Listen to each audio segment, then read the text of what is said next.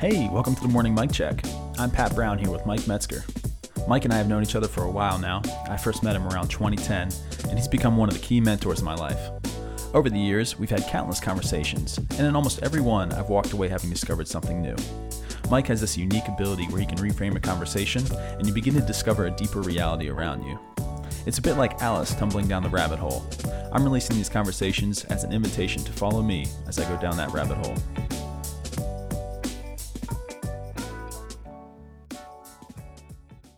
Well, uh, here we are once again, Mike. Good morning. Here we are. So, Reminds me of the old joke. oh, what's that? My No matter where you go. Tell it to me. No, my British friend says uh, the man stands up and says he's a insane asylum. He goes, "So tell me, why are we all here?" And the response is, "Because we're not all there." That's called dry wit. So let's get going. That's that's uh, either really funny or not at this time in the morning. I know. I could hit one or one or the other. Well- Uh, okay. Here we are. we Uh, are. so I was, I was just reflecting on myself a little bit because I'm selfish and self-absorbed. No, um, I was thinking about some of the early wisdom that you shared with me, and one of the things that that first caught my attention was this idea of cultural capital, and as you know, that very much began to shift my path of life. At the time, I was just doing some freelance work, trying to run my own business, eh, which was more freelance than it was a business, and um, really just started to connect with what you were talking about when it came to institutions and connecting with with cultural shaping uh, institutions like a a bigger business, um, you know, a, a larger company that is that is well known in the area, and so my my career path changed uh, quite a bit, and I've I've spent the last several years trying to to grow in my leadership, and um, I, I I think I've I've got it. I, I understood where I wanted to focus. For for today's conversation, I thought it might be helpful to revisit some of that because it was really impactful for me, but it was a long time ago, and I could always use a refresher. But also to talk about from the perspective of of now, where where am I aiming? You know, I, I do feel like right now I'm sort of in that the meadow or the season of life of just just getting good at a, a single focus. Um, and like I said, for me, that's more of the leadership management, trying to to build capital that way. Um, but hearing to what end? So uh, let's uh, maybe take a step back this morning and just kind of starting started to talk through a little refresher on cultural capital. We can start. What what do we mean by that, and maybe go towards uh, why what's relevant to that today, uh, and we'll just see where we land. Um, Okay. So how's that sound? Sounds good. I'm glad uh, we're talking about this because uh, I'm, I'm going to cite two columns I read after the uh, shootings at the Uvalde, Texas uh, elementary school, and they'll they'll uh, be a way to walk into this idea of cultural capital. We'll define that capital and what have you.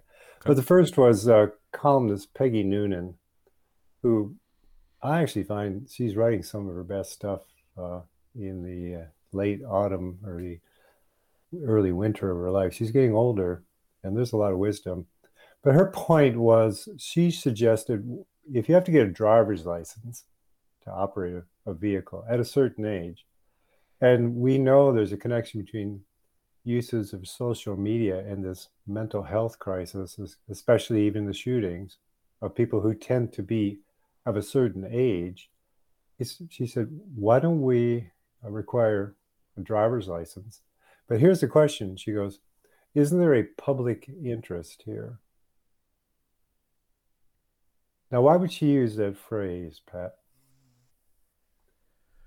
I'm going to guess it has something to do with cultural capital. Yes, it does. and it actually harkens back to Tocqueville, Alexis de Tocqueville, who toured the United States in the 1830s. So, for listeners, just sort of put a place marker there public interest, and that goes back at least 200 years. Then the other was uh, the editorial board with the Wall Street Journal said this after the shooting.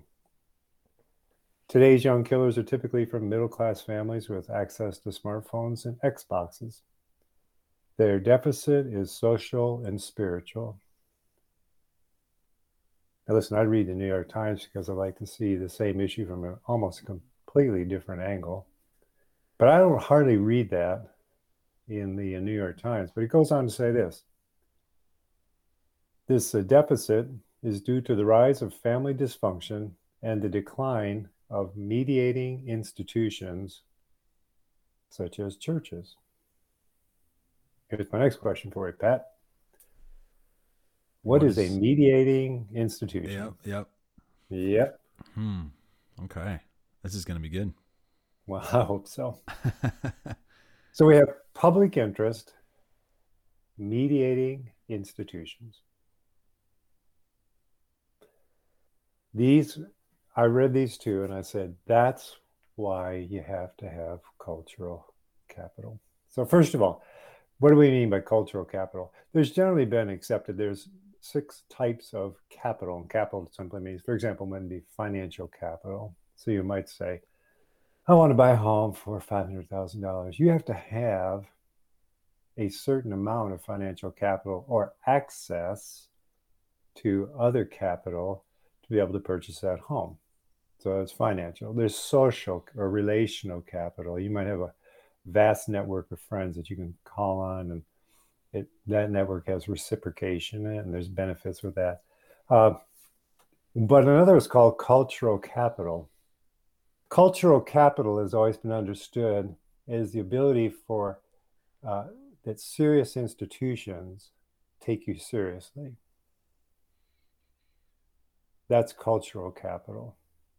Put another way, when I was a pastor, one of the reasons I eventually stepped away is I joked with friends, but I wasn't joking. But I could give the opening prayer in the Senate. Then I was politely asked to leave when legislators got down to business. I didn't have any cultural capital, but they were fine with me giving a, an opening prayer.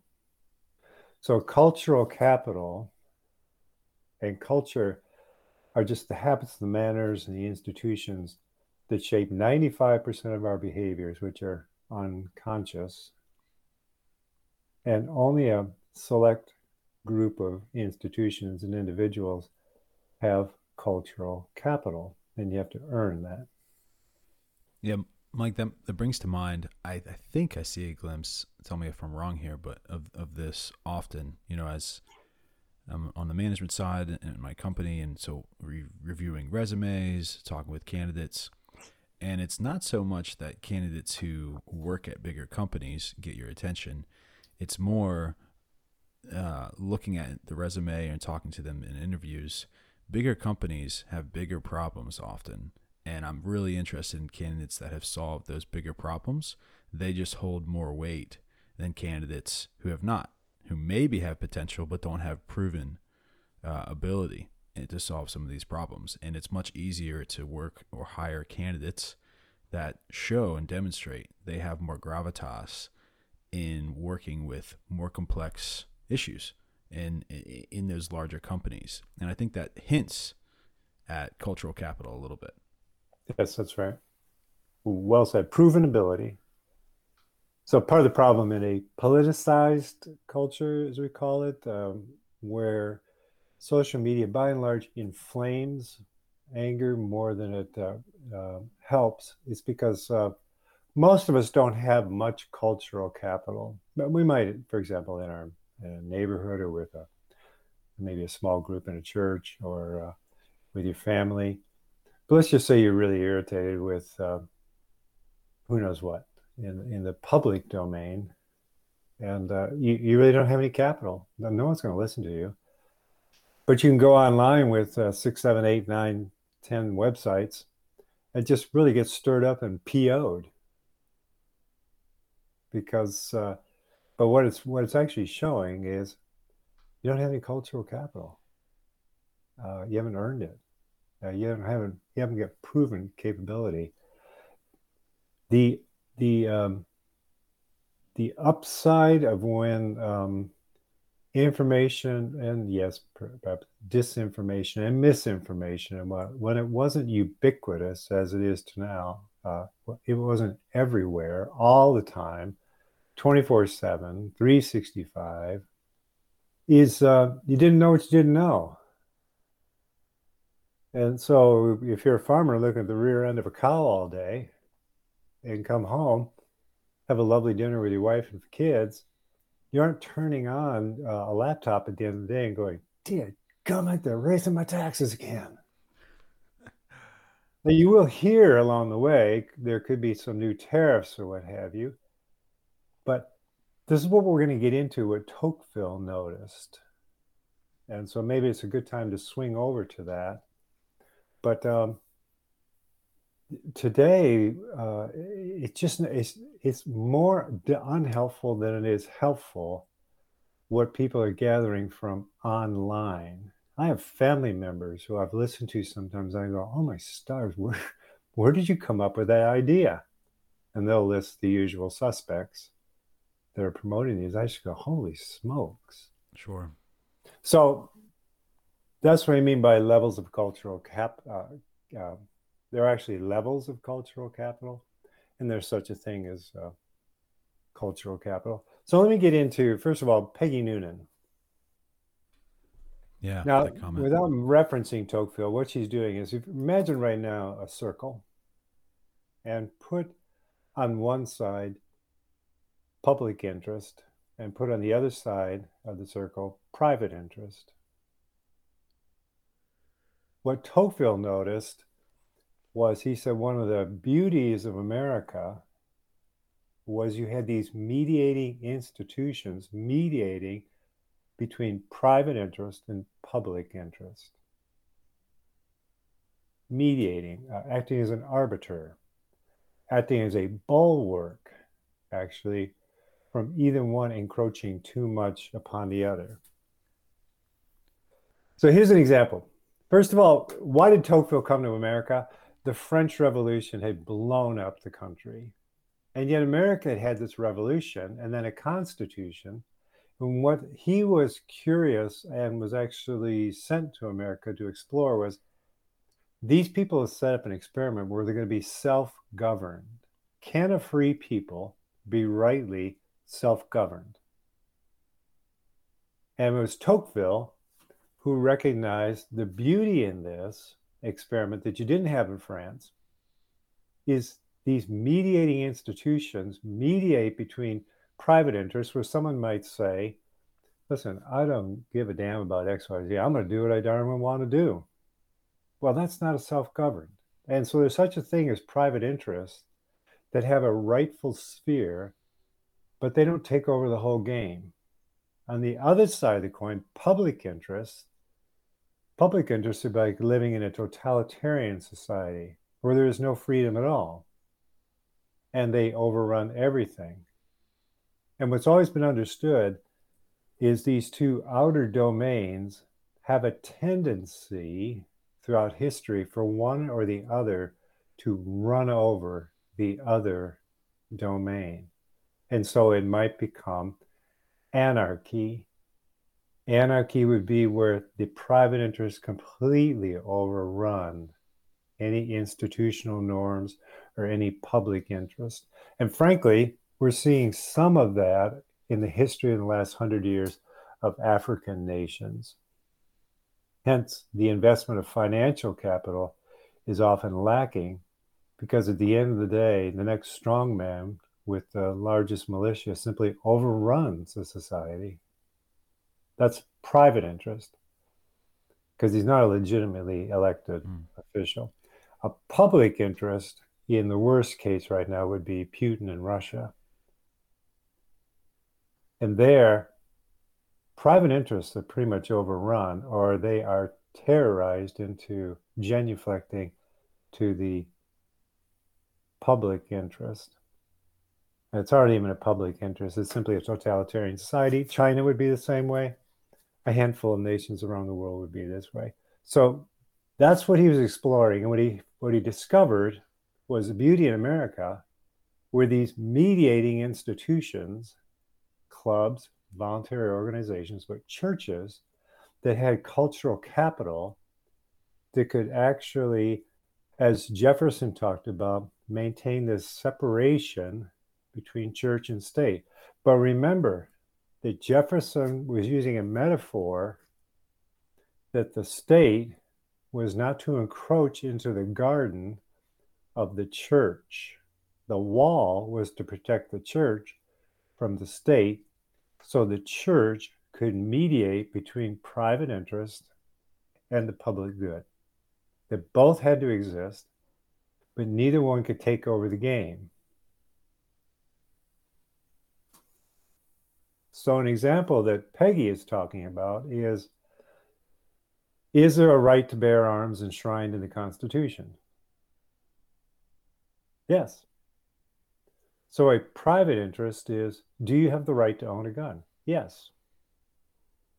But when she says, But isn't there a public interest here? She's saying yes. And what the Wall Street Journal is pointing out, amongst others, is where is the church is a mediating institution to say, then here is a solution. Now, Noonan has a church background, but her church background is in older traditions that understand institutions and the need for cultural capital. So I think she also recognizes the church isn't in this game. It's politicized, and the right tends to be damn right, I've got a right to bear arms, period.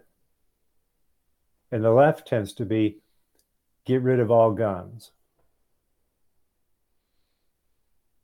Well, that neither solution is a solution.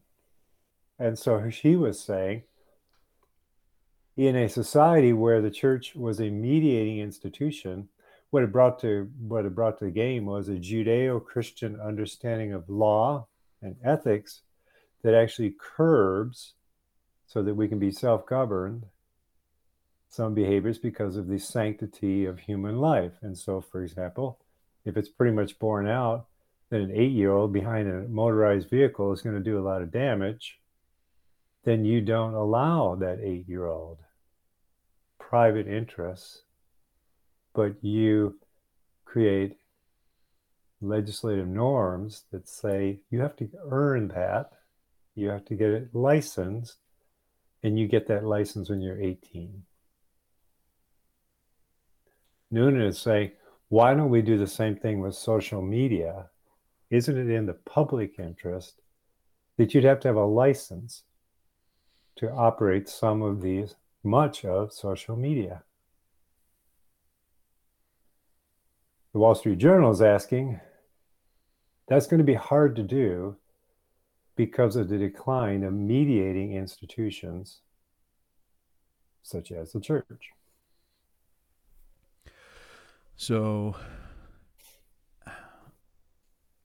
in in a world in which the church did have cultural capital, mm-hmm. How would that translate to the example you gave of of a driver's license for social media and whatever that looks like? There's there seems to be in my mind even there's there's a pretty big gap there of wait what what how how do I even imagine that? Is that is that the church advocating for political reform or or, or um, yeah, partly. Uh, okay. Again, we've talked about this before. Political comes from the Greek word polis, like we live in Annapolis, city of Ann, and it is a good word. Politics is simply how do individuals come together for the public interest? How do they hold in tension private interest, public interest? So it can be as simple as I want to paint my house pink. And in the public interest of a corporate uh, neighborhood, they might say that drops the values of all of our homes. And so we have codes that you sign on, covenants that you sign on. And those covenants mediate. So they say you can't paint your house bright pink. Not in this neighborhood, anyway. You want to go out and live in New Mexico in the desert? Paint it any color you want. So it's that's what we mean by the the church. If it had cultural capital, now you have to go back a long time, but I'll give you the, the easiest example because of what we're seeing today in the modern university. Is the university, the modern university, roughly 1100s in the West, came out of the church. The church is a mediating institution, created what's called the liberal arts modern university, UNA, one, diversity, diversity. So you have diversity of disciplines based around your private interest, held together by the queen science, theology was in the center, which held them all together for the public interest. So you didn't come out a one trick pony who says, for example, I can read a spreadsheet, but I've never read Shakespeare. Another example comes to mind here I'm I'm thinking about the ideal and then maybe going back to where it breaks down. And so mm-hmm. if I am thinking about what you're saying, cultural capital, the ideal, it is somewhere at the top, very high level government is going, we have a serious problem right now with the connection between social media and X, whether you want to take that to gun violence or very tangibly uh, mental health issues. We have a problem here. What do we do about it? And today in our world, I doubt, I'm sure many would doubt, the first thought in someone's mind is we should go ask the church about it. Right. So there, there's showing your gap. That's right. Of cultural capital. However, maybe the ideal example would be going, okay, in what regions or what areas do we see much more healthy mental health levels in younger, you know, teens, younger kids? And as we scan through that data, we see there are, there are actually pockets across the US that have very healthy levels. And as they dig in and see what are the common denominators, they see they're actually related to churches or communities of people that, uh, because that church or faith group has taken seriously, uh, you know, everything we know about mental health, everything we know about our faith, they see screen time is really disadvantageous to a kid. And so that church's norm is actually strong to encourage, as an example, limited screen time. And they actually do not allow in the church kids to, to be on social media. You know, a cultural norm for that church is your kid cannot be on social media until they are 14, 16, whatever. Again, all this is theoretical. But, mm-hmm. Yeah. And so they go, wow, there is a connection there between age restriction on social media. And of course, as a believer, we would think, oh, here are the reasons maybe why behind that and whatnot. But that's that's is that an example of the ideal where now the government's going, hey, here's a public interest. Here is a meeting in, mediating institution that seems to have an abnormal healthy response to this what are they doing and what can we do to model that or to to to uh, mirror that. Is that an example? That's right. It's called, um, again, we're saying politics is inherently good, necessary, and established by God, Psalm 99. Politicization is the idolatry of it that sees politics is the end all for everything. It will solve everything some Christians are not helpful and not do not have cultural capital because they are politicized right and left. The majority of, well, I don't know majority anymore, but one of the challenges, especially in the modern evangelical church, is what many social scientists noted called privatization. What's that? making everything uh, everything's about me personally.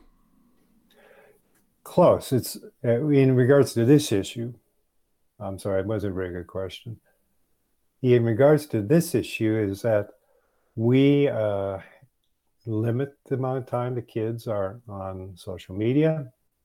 Um, we put governors on it, so to say, like you do when you do go when you, go, you used to go to the go kart track, and did they got a governor on this thing?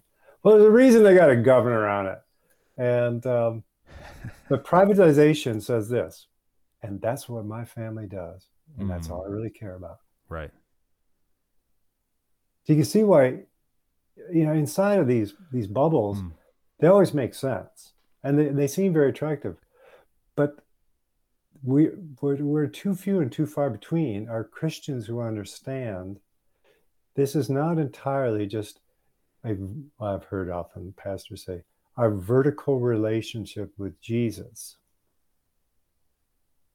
First of all, the whole vertical thing is a little weird. But second, it's the church is an institution. And as an institution, it mediates. And it mediates between, yes, you're right. This governance that you're doing actually would be good governance for a healthy society. But you're not going to be taken seriously if you never give that any thought. If it's just, we're keeping our kids protected until and by the way when i hear this we and i get it and there is a certain degree yes you do do that. But i do hear they're often then challenged by are they going to go to the public high school. Or then they're going to go to college and pat as you well know we've talked about before here the dropout rates of kids raised this way when they go to high school or college is pretty tragic. In terms of faith? Yeah. Yeah. Just because, I mean, I was talking to a professor from a nearby university the other day, and he was saying that all the kids he knew that were involved in a certain well known college ministry, he said that pretty much they've all left the faith. That's because they were nothing mediated their faith with the public world and with public institutions and public interests. And so it's not unlike when the church mediated between private interests, so that this goes all the way back to even before Christ, in the Judeo tradition, Judeo Christian, we call it today. There might be male male say it's in this is what we really want to do. And as a mediating institution for the public interest, that was viewed as not conducive to a flourishing society. So it promoted and established governance that that's not marriage. So, working in examples is helpful for me. I'm going to stick to this social media one, and you can point mm-hmm. out some gaps for for the purpose of this. Uh, you and I are, not advocating for any direct solution because uh, we don't know the answer. But using this as an example, if it were, I think is helpful. So taking that example of some kind of limitation based on age for social media use. Uh, for me, understanding cultural capital is, is it's helpful to understand almost the gaps in cultural capital today. So let's take that example you did of privatization you start with, you know, let's take the family unit. If a single family in a church community is doing this, that's that's maybe that's the end of it, and that's all we care about.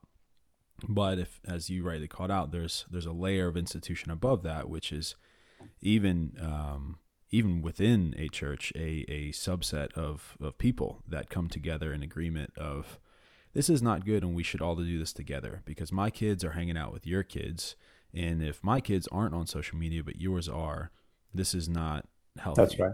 That's so right. let's all agree in a small subset to to not to not allow this to restrict usage. So that's like one layer of institution. But even that, you know, that's not the whole church. The next layer up maybe is church leadership. Now we're getting more into into the leadership of we're going to make this part of our church covenant. Um, we're going to make this part of our church. I don't know, uh, how, what, however churches you know do that uh, across.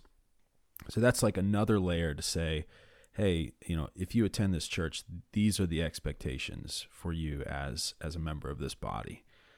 Sort of covenants that you make, like like like when you move into a neighborhood. Right. Exactly. Exactly. I think yeah, that was a good example you used. So, but but again, thinking about okay, that is maybe that's enough cultural capital for that small community, but that does not influence American politics in any way.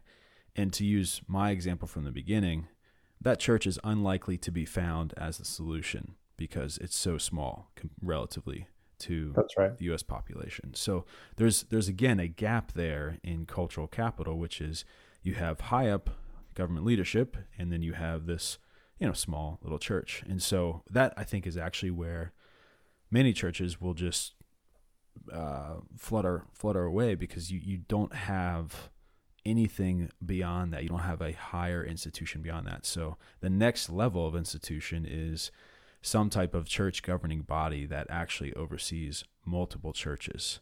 For some, maybe that's a denomination, um, you know, that, that type of thing. And so, again, now you have a level of leadership higher with more authority saying, okay, we recognize this is a really important thing. We know based on these smaller churches, there are levels of health, unlike the negative levels of health that we see in other churches. So we're going to institute this as, again, a broader covenant. Any church part of our denomination will make this as a covenant. And of course, you have all kinds of issues when it comes to adoption and creating new rules.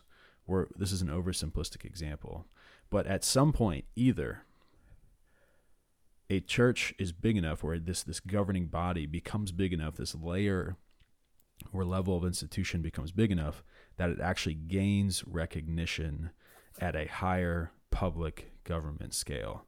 That is representative of cultural capital. Also, the top down could be you have a higher leader in that governing authority, that the US body, the government, whatever, who actually knows or belongs to or values the opinion of someone in that other church governing body. And so now you have that single person or a handful of people that are involved in a very public institution who can say, hey, by the way, I belong to this church that does this. We don't have this problem. That's an area, another area I think of cultural capital that we're missing in the church are people connected to those levels of institution. And so there is no recognition. So that gap exists today between maybe a governing church that's doing this well, some kind of church body, larger church body, and public U.S. government institutions. And there are a number of reasons why that gap exists, but that gap is a demonstration of our lack of cultural capital. Would would you say, Mike, that's that's a correct way to look at this from the lens of cultural capital? I think so. Yeah, uh, sounds pretty daunting, doesn't it? Yeah, yeah, it does. It, it does. really does. Yeah. It does. I yeah, yeah. So listeners, here's what I encourage you to do right now: take a deep breath, and then exhale. Here's why. Pat's summation should viscerally get you in touch with. It was 500 years for Judah so to have so lost the nation of Judah to have so lost her ball in the weeds that God sent him into exile and said, and you're going to be here 70 years, two generations, to wash out of your hair all the, all the mess. We, as an experiment in self governance, are only half as old as the nation of Judah. But Pat, you just hit the nail on the head because why is it that at one point the US Supreme Court was almost entirely Protestant?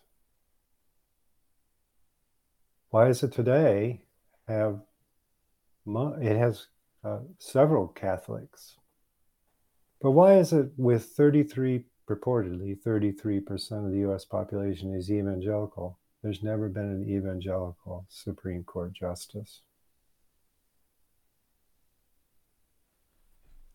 Mm, it's a good demonstration of the gap. Yes, it takes cultural capital. You just can't. Um, you can't do a, a ballot box and run for that office. You have to have earned capital. And remember also the great fear amongst many on the left was uh, the most recent, um, the most recent two are going to quote, bring their faith to the bench and bring their religion to the bench. Um, you can see what they're looking for is, is the what's happened rather is I think is the overreach of the U.S. Supreme Court. Roe v. Wade would be one, one example, which even liberal justices said it was an overreach. It did not perpetuate the experiment in self governance. It basically said by fiat, nine unelected officials will simply mandate this for all the states, many of whom are wrestling with us. The citizens were wrestling with us. Some of the citizens and their elected officials were moving towards legalizing, others not. The point in a self governed nation is citizenry holds in tension private interests and public interests and you have mediating institutions.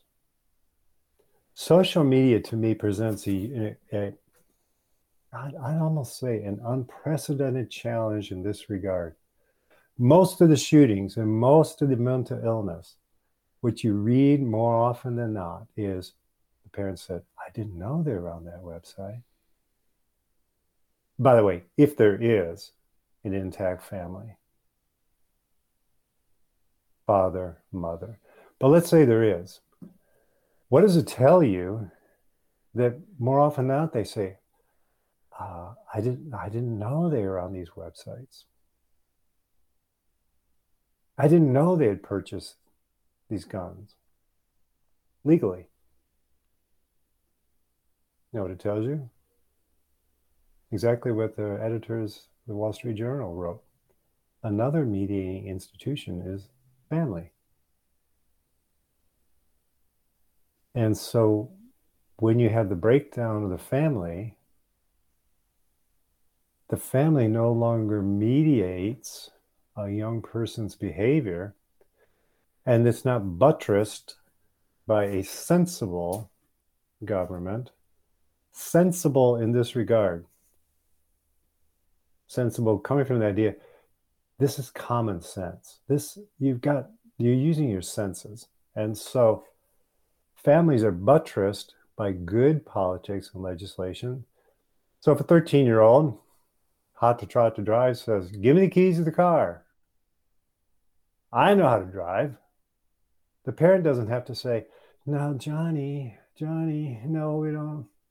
I'm mimicking today's therapeutic behavior, parental behavior. Trying to reason with the kid. But what do they say? No, it's illegal. It's illegal. Can't do it. See, that's called the buttressed by institutions, other mediating institutions. So any parent with any sort of cultural capital in their family is then buttressed by other institutions that have cultural capital. And here's here's where we're driving at, Pat. So does that absolutely stop little Johnny from driving a car? No. No, of course not. This is the challenge of having an experiment in self-governance. Is that no matter what you do, little Johnny wants to steal, steal some keys and steal a car, and he's creative enough or conniving enough, he's going to do it.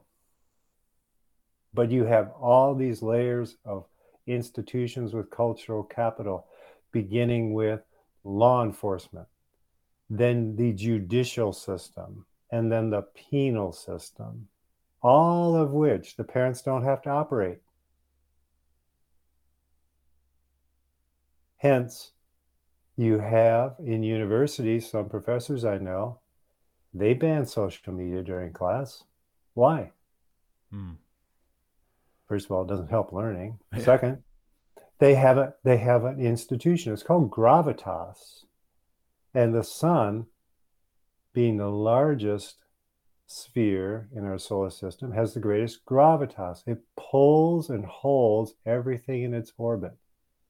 And so, if you're a university professor, you have the gravitas of an institution that a little Johnny goes, Professor Mike doesn't allow me to be on TikTok during course. They go, That's right. That's hmm. the rules here. If you don't like it, you can leave. That's that's another great example. I think we've actually done a good job of not just scratching the surface, but but digging deep. But I think we have a, a lot more to pull this apart with. So sure, we we'll probably have to spread this conversation out over a couple couple weeks. But I think I think we've done a good job. Even I was looking for a refresher, and this was quite helpful for me personally. So I think we've we've hit a good spot to to pause and pick up again in the coming weeks. Very good. See you next week.